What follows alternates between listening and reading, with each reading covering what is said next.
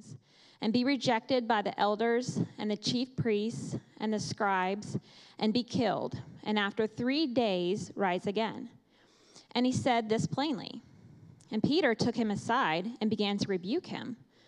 But turning and seeing his disciples, he rebuked Peter and said, "Get behind me, Satan, for you are not setting your mind on the things of God, but on the things of man." And calling the crowd to him with his disciples, he said to them, "If anyone would come after me, let him deny himself and take up his cross and follow me. For whoever would save his life will lose it, but whoever loses his life for my sake and the gospel's will save it. For what does it profit a man to gain the whole world and yet forfeit his soul? For what can a man give in return for his soul? For whoever is ashamed of me and my words in this adulterous and sinful generation, of him will the Son of Man also be ashamed when he comes in the glory of his Father with the holy angels." This is the word of the Lord.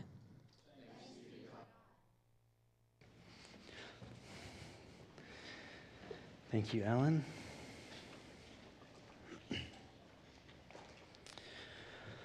All right, it's good to see your faces here this afternoon. It's a beautiful weekend. This weather is finally getting into perfection land for a while. The good life. There it is. We found it out. It took us twelve weeks. We finally found it. Here it is. Perfect timing. Perfect timing. All right, let's pray.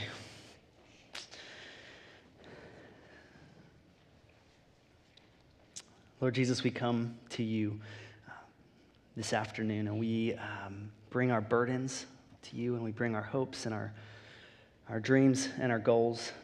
Uh, we bring our visions of what we want to happen um, and what we hope will happen. We have things that are broken, things that need to be fixed. Uh, we bring joys and sorrows uh, here into this room, even just us here, full of Um, the pain of living in this world. And so we come to you today looking for hope and joy. We ask that now as we look in your word that you would uh, strengthen us, that you would open our eyes and our hearts to see what you have for us to see in your word. And we pray it in the name of Jesus. Amen. So I have a prop today. This is my prop. I don't normally have props, but Andy, so sorry. Okay, this is, this probably looks to you like a, just a Steelers pennant. You may not notice that the colors are actually wrong here. That's because I got this pennant from a friend of mine who hand drew it on this canvas when we were in second grade. I've had it since then. It's hard for you to see. This, this pennant is absolutely covered in signatures. Signatures of Pittsburgh Steelers players from the past twenty years. I have the signature of Bill Cowher here on the back, who was the head coach of the Steelers for fifteen years. This may look like a um, just a sports pennant, but to me, this represents something far deeper than that. You see, my family is a family full of Steeler fans. I spent many summers traveling with my grandfather to training camp, where I got most of these signatures from. We'd drive out, he'd take me, we'd go, we'd visit. Um, we'd spend many Sunday afternoons watching Steeler games. I'm not sure. It's been many, many, many years since I missed watching a Steelers game. We would, uh, we didn't have cable, and the Steelers were not on in Philadelphia, so my dad would make me hold the little, the little antenna and walk around the room till we found the least fuzzy version of the game we could from coming from across the state of Pennsylvania.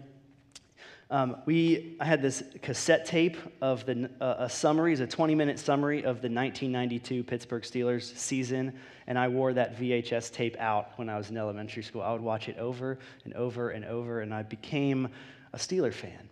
My family is a Steelers fan. We often would say that we bleed black and gold, that it's not a hobby, it's not a casual fandom, but it's deeply embedded in our very way of life.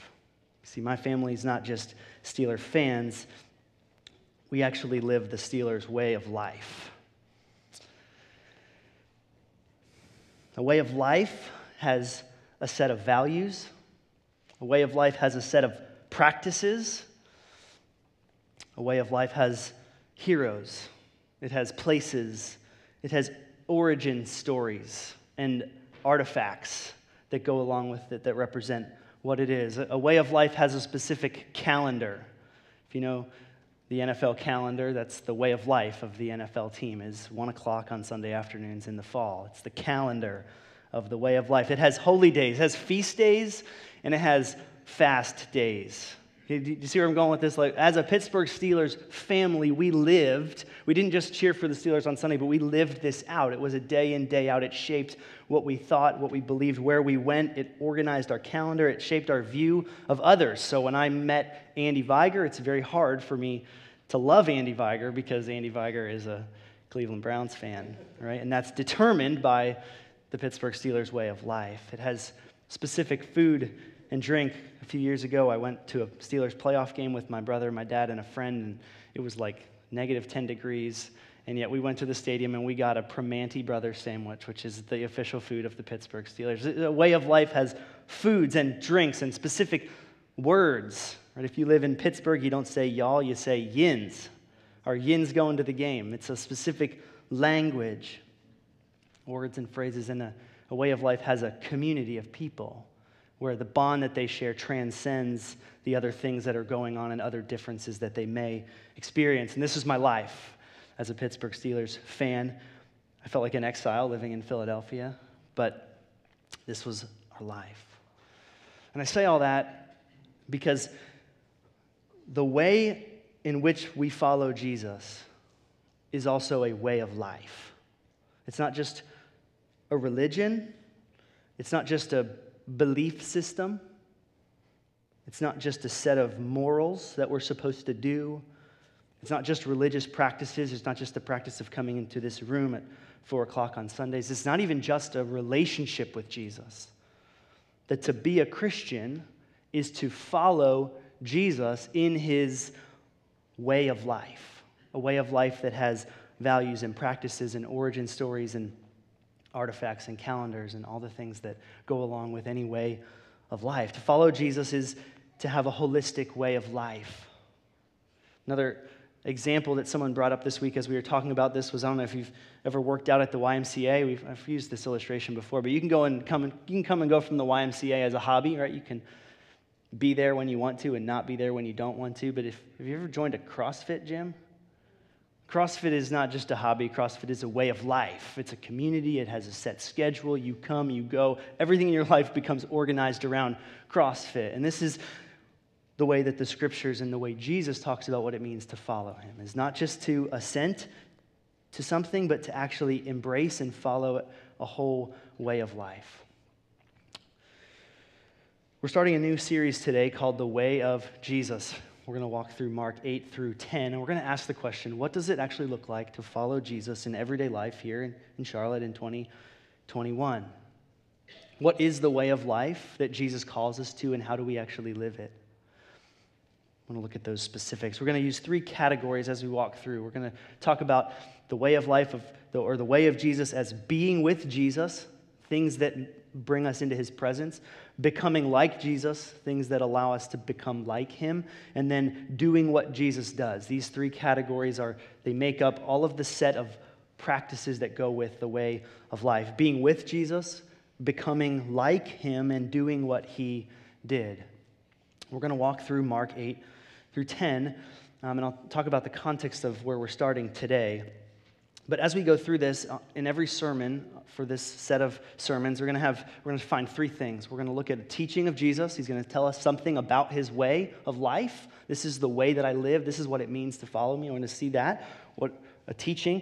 And we're going to see how that teaching confronts our way of life, right? We have we have a way of life. We all have ways of life that we live. So we're going to see Jesus' way of life. And we're going to see how that confronts our way of life. And then we're going to look at specific practices that we can adopt as Christians to kind of orient us and form us into the way that Jesus is calling. Now, some of these you've called, or we've called spiritual disciplines in the past. There's going to be a lot of these specific spiritual disciplines that I want to talk about as we walk through this. It's easy to talk about the way of Jesus as this like abstract thing, but to bring it into everyday life, to what does this mean to practice this, will be to actually put hands and feet to it, to actually do it with actual practices and rhythms. And so we're going to talk about these. And some of them will be familiar to you. practices like prayer or fasting or maybe Sabbath. Some may be new. We're going to talk about the practice of examine, the practice of solitude, the practice of contemplative prayer. And then still other things, uh, other practices you'll be familiar with, but maybe not as thinking of it as a spiritual discipline or a spiritual practice, things like community or forgiveness or being with children. These are things that the scriptures call us to as practices and that we ought to devote ourselves to. So that's where we're going over the next few weeks. I want to start today with this passage that, that Ellen read. It's going to focus on the most foundational aspect of the way of Jesus, the thing that summarizes the way that Jesus lived and the purpose of his life and what he's calling us to more than anything else. And two, two simple things I want you to see today. First, the way that Jesus achieves victory, and then the way that we receive it. The way that Jesus achieves victory, and then the way that we receive it. So let's look in, into this passage. Luke eight thirty-one. The context for this, if you go back a couple of verses, if you have your Bible, this is where we finished up in Mark last, I think it was in January. And this is this pivot point at the very center of the, of the story of Mark. The first eight chapters, Jesus has been revealing his identity, and he's been doing these things and teaching all these people. And at the end of this section, chapter eight, verse twenty-eight, Jesus asks to his disciples, "Who do you say that I am?" And they're like, or who, first he asks, who do other people say? And they give him the list, and then they look, he looks right at Peter, and he says, "Who do you say that I am?" And Peter looks at him, and he says, "You are the Christ. You are the Messiah. Really, you are the one, Jesus, who is going to restore and redeem Israel." So that's where, that's the context of what we're about to read. Okay, so Peter just acknowledged that Jesus is the Messiah, the one who's going to restore Israel.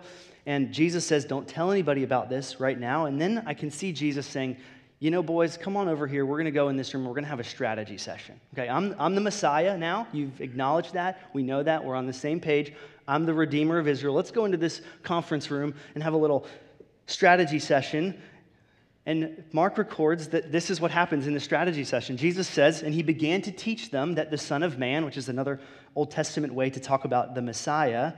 So he's not denying that he's the Messiah. He's saying, "Yes, I'm the Messiah." And he begins to teach them that the Son of Man must suffer many things and be rejected by the elders and the chief priests and the scribes and be killed, and after three days rise again. And Jesus is like, "Hey, yes, I'm the Messiah. No, I'm not like any Messiah that you were expecting." Right? It's like, this is not the Messiah that you're looking for. Right? This is not what they are expecting. You can see Peter, Peter's response. It says, "And Peter took him aside and began to rebuke him." Or you just see Peter like grabbing Jesus and pulling him out into the hall and being like, "Dude, stop it. Like, why are you saying this? You can't, you can't be saying this in there in front of those people. Like, they, they need to be pumped up. They need to be encouraged. They need, they need to know that this is going to lead to victory. What? You got to stop. You got to stop it. Let's stop saying this." It's like, it's hard to underestimate maybe the, the shock value of what Jesus has just said to his disciples and to Peter. Because for, for, the, for the Jews, the Messiah was going to make Israel great again, right? Like, this is their plan. Jesus, the Messiah, whoever the Messiah is, is going to come in, and he's going to, he's going to restore Israel to its prior glory. That's what they're looking for. They're looking for a leader who's going to come and lead them to the White House, lead them to the victory, lead them to the Super Bowl. Like, they're looking for victory, and that's what the whole thing had been about. And now you get Jesus saying that he's going to go and be rejected and be killed and suffer many things. It's like if if you were a a staffer for, I don't know, pick your favorite governor. We'll just use our governor, right? Roy Cooper. Say you're a staffer for Roy Cooper, and you in your heart, you want him to run for president. And so one day he comes to you and he says, "Hey, um, thanks for doing all this hard work for me. Do, what do you, like, where do you think I could end up? Like, what do you think my chances are to become president?" And you look him right in the eye and you're like, "You are going to be the next president of the United States." And he's like, "Okay, come over on Thursday to my house. I want you to work on my campaign." And you go over to his house on Thursday, and you sit in his living room, and you drink a glass of wine with him, and he says, "Okay, so I'm going to head up to Washington, and four weeks from now, I'm going to be arrested for fraud. I'm going to be publicly humiliated. I'm going to be kicked out of the Democratic Party. I'm going to go to prison for the rest of my life." And you're like, what? Did, what, did we just, what? Didn't you just say you were going to, like that? Do, do you get the confusion of Peter? Peter's like, this is not what I was expecting. Like, this is not going to work out the way that I thought. And it's understandable. Like, all of the Jewish literature had pointed to this fact that the Messiah was going to restore and redeem Israel. And, and for all of us, this ju- it's just as counterintuitive for us as it is for Peter. Right? We, who wants to play for a football team where the coach is advocating for fumbling and interceptions and getting sacked? Like nobody, nobody wants to play for that team. Right? Who wants to, who wants to work? Do any of you want to work for a company where the C E O is like pro losing money, or like pro the stock price going down? Like you want to, you want to go to a college that's not listed on the U S News and World Report top one hundred, or like where the football team never wins, like where I went to college. It's like, this, who wants to go to that college? Who wants to work for that company? Who wants to play for that football team? We, we want winners. Like, this is what we want. We want victory in politics. We want to vote for the winner. We, in sports, we want to cheer for the winning team. And we want to work for a company that's succeeding. We want things to go right. And that's what we're looking for. And we want our leaders to lead us there. We want presidents that will lead us there. We want C E Os that will lead us to victory. We want pastors that will lead our church to be whatever. We want winners. Again, the question we have to stop maybe and ask at this point is like, how, how is that working for you? Like, how is the pursuit of victory working for you? Like, this is what has led us to be overbooked and overworked, overscheduled, overentertained. This is our lives. Like, we want to win. So we're organizing our lives around getting to that next thing that feels like winning. We want the right.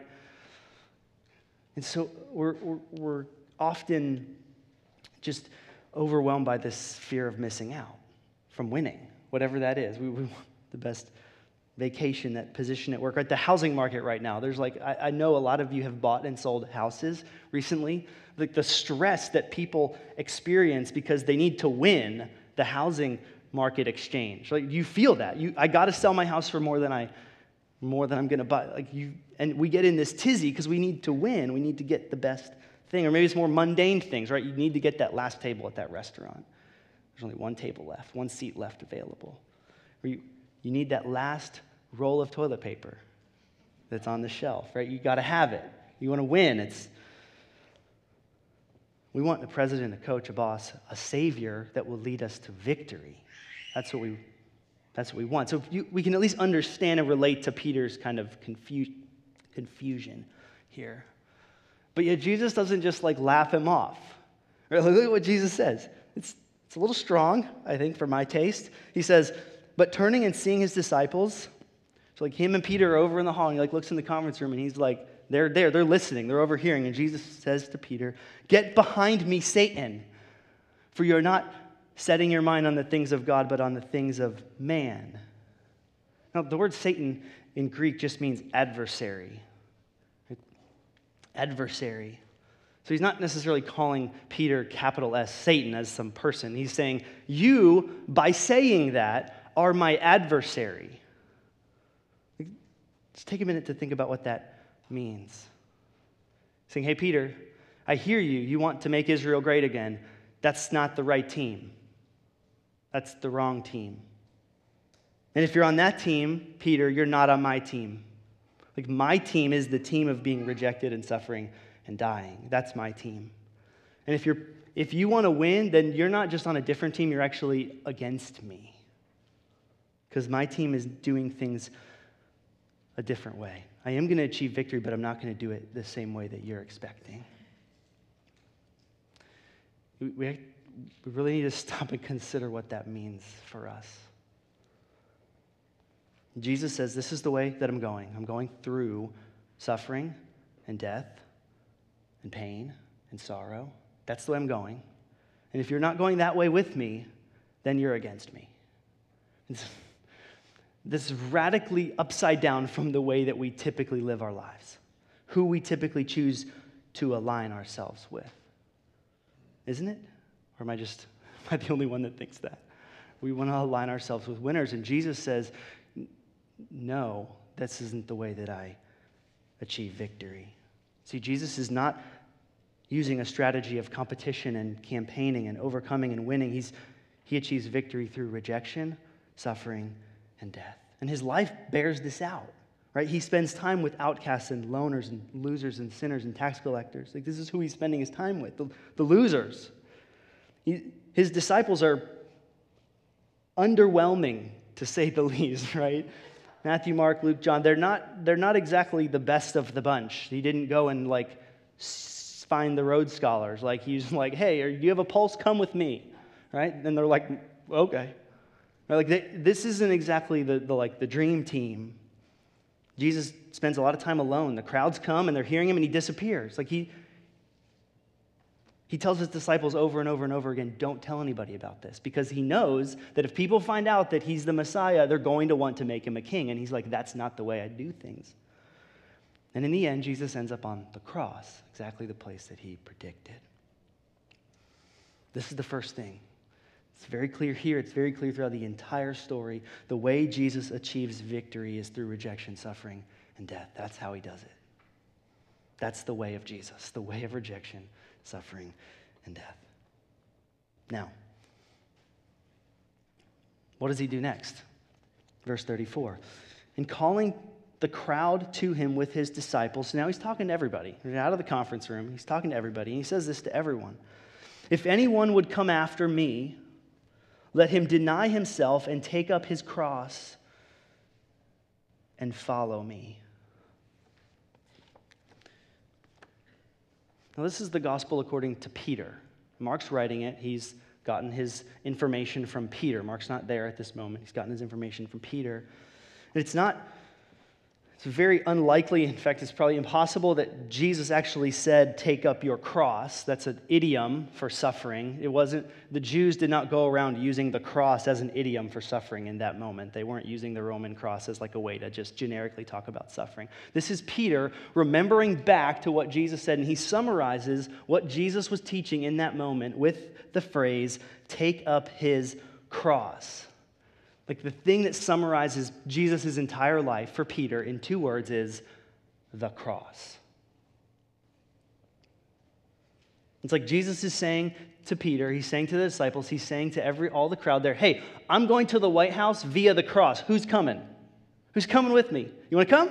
This is the way we're going. This is the only way that we're going. He's like, you want to be on Team Jesus? Team Jesus is over here at the cross. You want to, you want to be a partner with Jesus Incorporated? Jesus Incorporated, located right here at the foot of the cross. This is where I'm going. If you want to come, this is where I'm going to be. One of the commentators said it really clearly for me. Following Christ in self-denial and even in suffering is a necessary means of salvation. Not a grounds of salvation, but a means. One cannot follow Jesus except on the way of self-denial and the cross.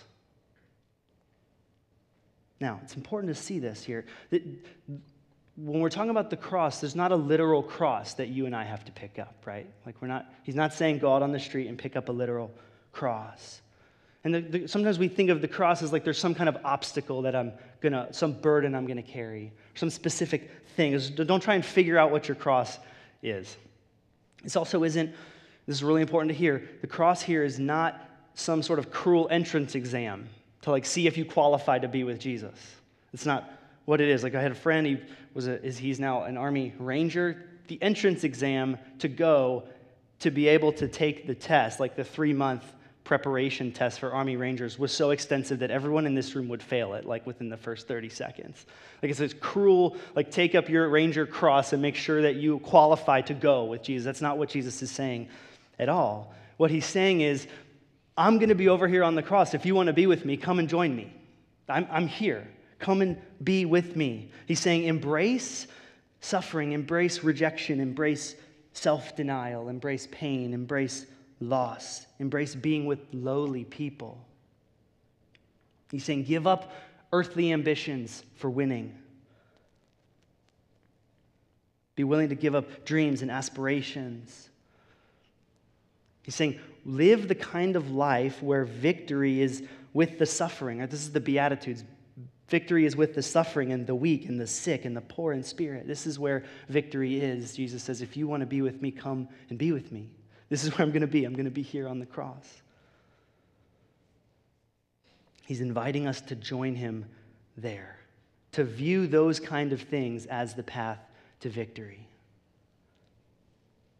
Now, this is a very hard teaching. Do you know that? This is a very hard, take up your cross, and this is where I'm going to be. If you want to be with me, I'm on the cross. Come on over. But as we were talking about it this week, was a really good point brought up that I wanted to pass along. Because salvation doesn't have a price. Salvation is offered to us freely, right? It's free. It's a, the free gift of God is salvation. There's no price involved. But the cost is enormous. And if I want to illustrate this, I need some help illustrating this. So I'm going to go back to my Steelers illustration here. Andy, you're a Browns fan, right? So would, if I decided I wanted to be a Browns fan, would you have me? Say yes. For the purpose of the illustration, say yes. Andy would have me. Would you charge me an entrance fee? Oh, gosh. You wrecked the illustration. Would Cleveland charge me an entrance fee to become a Browns fan? No. Would I have to take a test? No. Right? If I wanted to be a Browns fan, what's the price? It's free. What is the cost to me in this moment to become a Browns fan? It's enormous, right? It is. Eno- I have spent thirty-four years of my life every single Sunday cheering for the Steelers. To give that up, to give up my people and my places and my history, the cost is enormous, but the price is free. Jesus says, come over here. It's free. Entrance is free, but the cost is going to be enormous. Because what it means is you have to embrace suffering, rejection, and death as the way to victory. Why would anyone do this? Well, Jesus, he gives four reasons. We can't cover them, but he gives four reasons. Go back and look. Each of them start with the word for. It's a reason why you would take up your cross, but just verse thirty-five. For whoever would save his life would lose it, and whoever loses his life for my sake and the gospel's will save it. Here's why you would do this. Because if Jesus really is the Messiah, and I believe deeply in my heart that he is, there's no other way to have victory than through the cross, than this way, than by embracing the way of suffering, rejection, and death.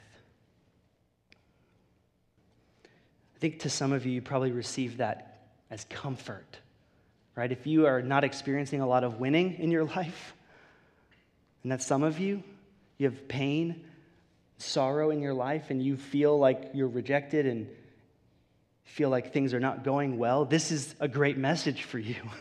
Things are going the way of victory for you, according to this passage.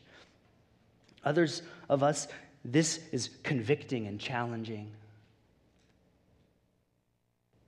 To consider that if our life is spent pursuing victory as we define it, Jesus says, get behind me. You're not considering the things of God, but the things of man. Jesus achieves his victory through rejection, sorrow, and death. And we receive that victory from him by joining him in that. Now, the last few minutes, I just want to give you a few thoughts on what does that actually look like to practice. What does that mean? Or it's a great idea. Well, it's a hard idea, but it's right here. It's in the text. It's an idea. What does it mean to practice it? What kinds of practices, what kind of spiritual disciplines can help us become the kind of people that will do that? Because I don't know about you, I ain't doing that just for fun. Like, I, I'm not going to do that naturally. If I just wake up in the morning and go my natural way, I am not going to be pursuing the way of rejection and sorrow and pain. I'm going to be pursuing the, the path of least resistance. So if we're going to become this kind of person, if we're going to embrace the cross, if we're going to go on the way of the cross, we have to actually do it on purpose. What are some practices? See, our practices, spiritual disciplines, like we talked about last fall, are not magic, right? If you You can go back to last September. I did three sermons on spiritual formation, really good, important theological background to what we're talking about here. Doing these practices doesn't make Jesus love you anymore. It doesn't make you a Christian, right? Doing practices doesn't make you any more of a Christian than like owning soccer cleats makes you a soccer player, right? It's like you can't play soccer without the cleats, but having the cleats doesn't make you a soccer player. Same thing here. You can't be a mature, growing follower of Jesus without these practices, but doing them alone doesn't make you a Christian. In high school, I had a, played soccer for a few years, and we had a two-a-days in August, right? We'd come in at seven a.m., and we would run, run, run, run, run, and we'd go home at nine and just sleep until three when we'd come back for actual soccer practice. And those early morning things, they don't feel like they have anything to do with soccer. They don't make you a soccer player, but you can't be a good soccer player without doing those things, without showing up and running the drills. And this is what spiritual practice is about. We, we will never be mature, growing, faithful followers of Jesus without intentional spiritual practice. So just one spiritual practice today that I want to highlight. And it's what It's the spiritual practice that I'm calling self-denial. Self-denial. Now, if you just open up a spiritual disciplines handbook, you're not going to find the practice of self-denial in there because it's a little bit too broad to actually find its, you know, page. But here's what I mean by it. It's like almost all spiritual practices are by definition self-denial because they constrain us in some way, shape, or form. We, they force us to deny our own like appetites, our own pleasures, our own way to go. They constrain us. They limit us by practicing them. I don't know if you remember a few weeks ago I shared a story about um, some heart palpitations I had when we were building our house last year. And some of you have experienced this where you, you're just going along in your life and something medical spe- especially happens. Maybe it's an illness or it's an accident or something, or something happens to a friend of yours. Somebody has a heart attack, and that experience like brings you this lightning clarity about life. Or you've heard people say this, like this bad thing happened to me and I had... Now I have clarity in my life about what's really important. And these, these experiences of limitation, they often lead to clarity and focus and flourishing, which if we follow Jesus is what we would expect. Anyway, Eugene Peterson says this. He says, if we look at the way these various disasters serve as advances in spirituality among our friends and people we admire across the centuries, why wait?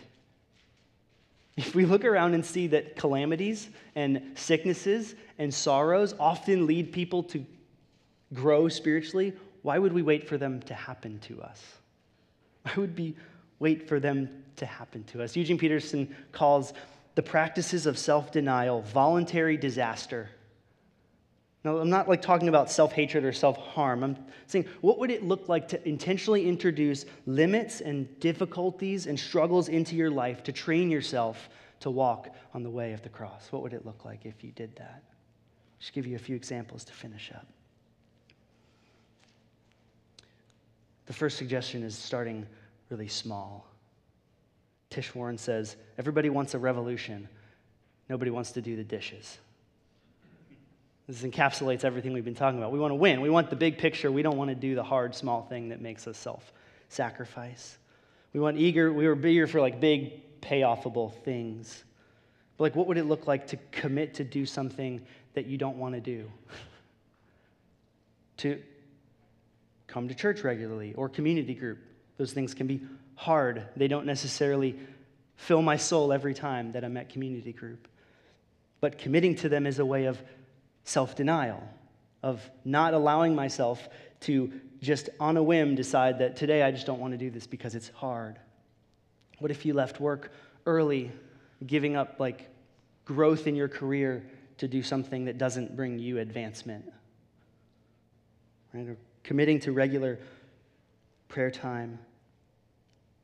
Like anytime you commit a chunk of time to prayer, you're committing to not do anything else during that time. This is the basics of spiritual practice. What about associating with people in your job or your neighborhood or even here in this room that you feel like would tarnish your reputation? That's self-denial. It's a way of living into the cross, following Jesus to the cross, setting aside time to do things that don't benefit you. We tend to choose what we do based on what benefits us. Now, I'm not prescribing what you should or shouldn't do. I'm inviting you to sort of imagine what would it look like to put intentional practices in your life that lead the way to the cross. One of the big ones in church history that we're not going to talk about a lot right now for time's sake is fasting. Fasting is an example of this.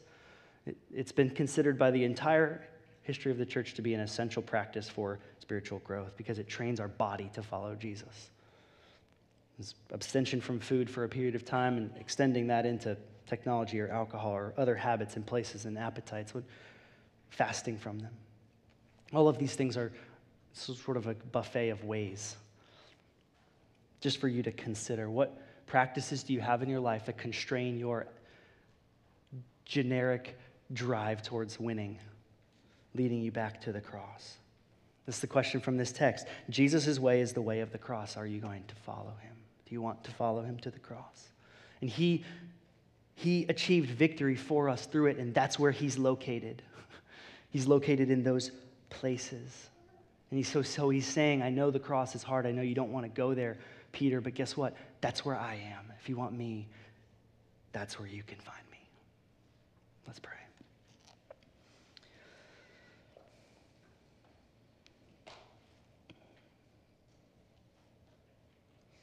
Jesus, this is a hard teaching. It's much easier to simply read about it. It's much easier to simply talk about it up here than it is to go and live. So, Father, I ask that you give us the, the grace and the power of your Spirit to walk in the way of the cross, to spend time considering what ways you're calling us towards the, towards the cross, towards the way that you have walked and the way where victory is. Do it for us, we pray. And, Father, we ask that you'd bless our gifts, our offerings as we give each week um, to the ministry and mission of our church.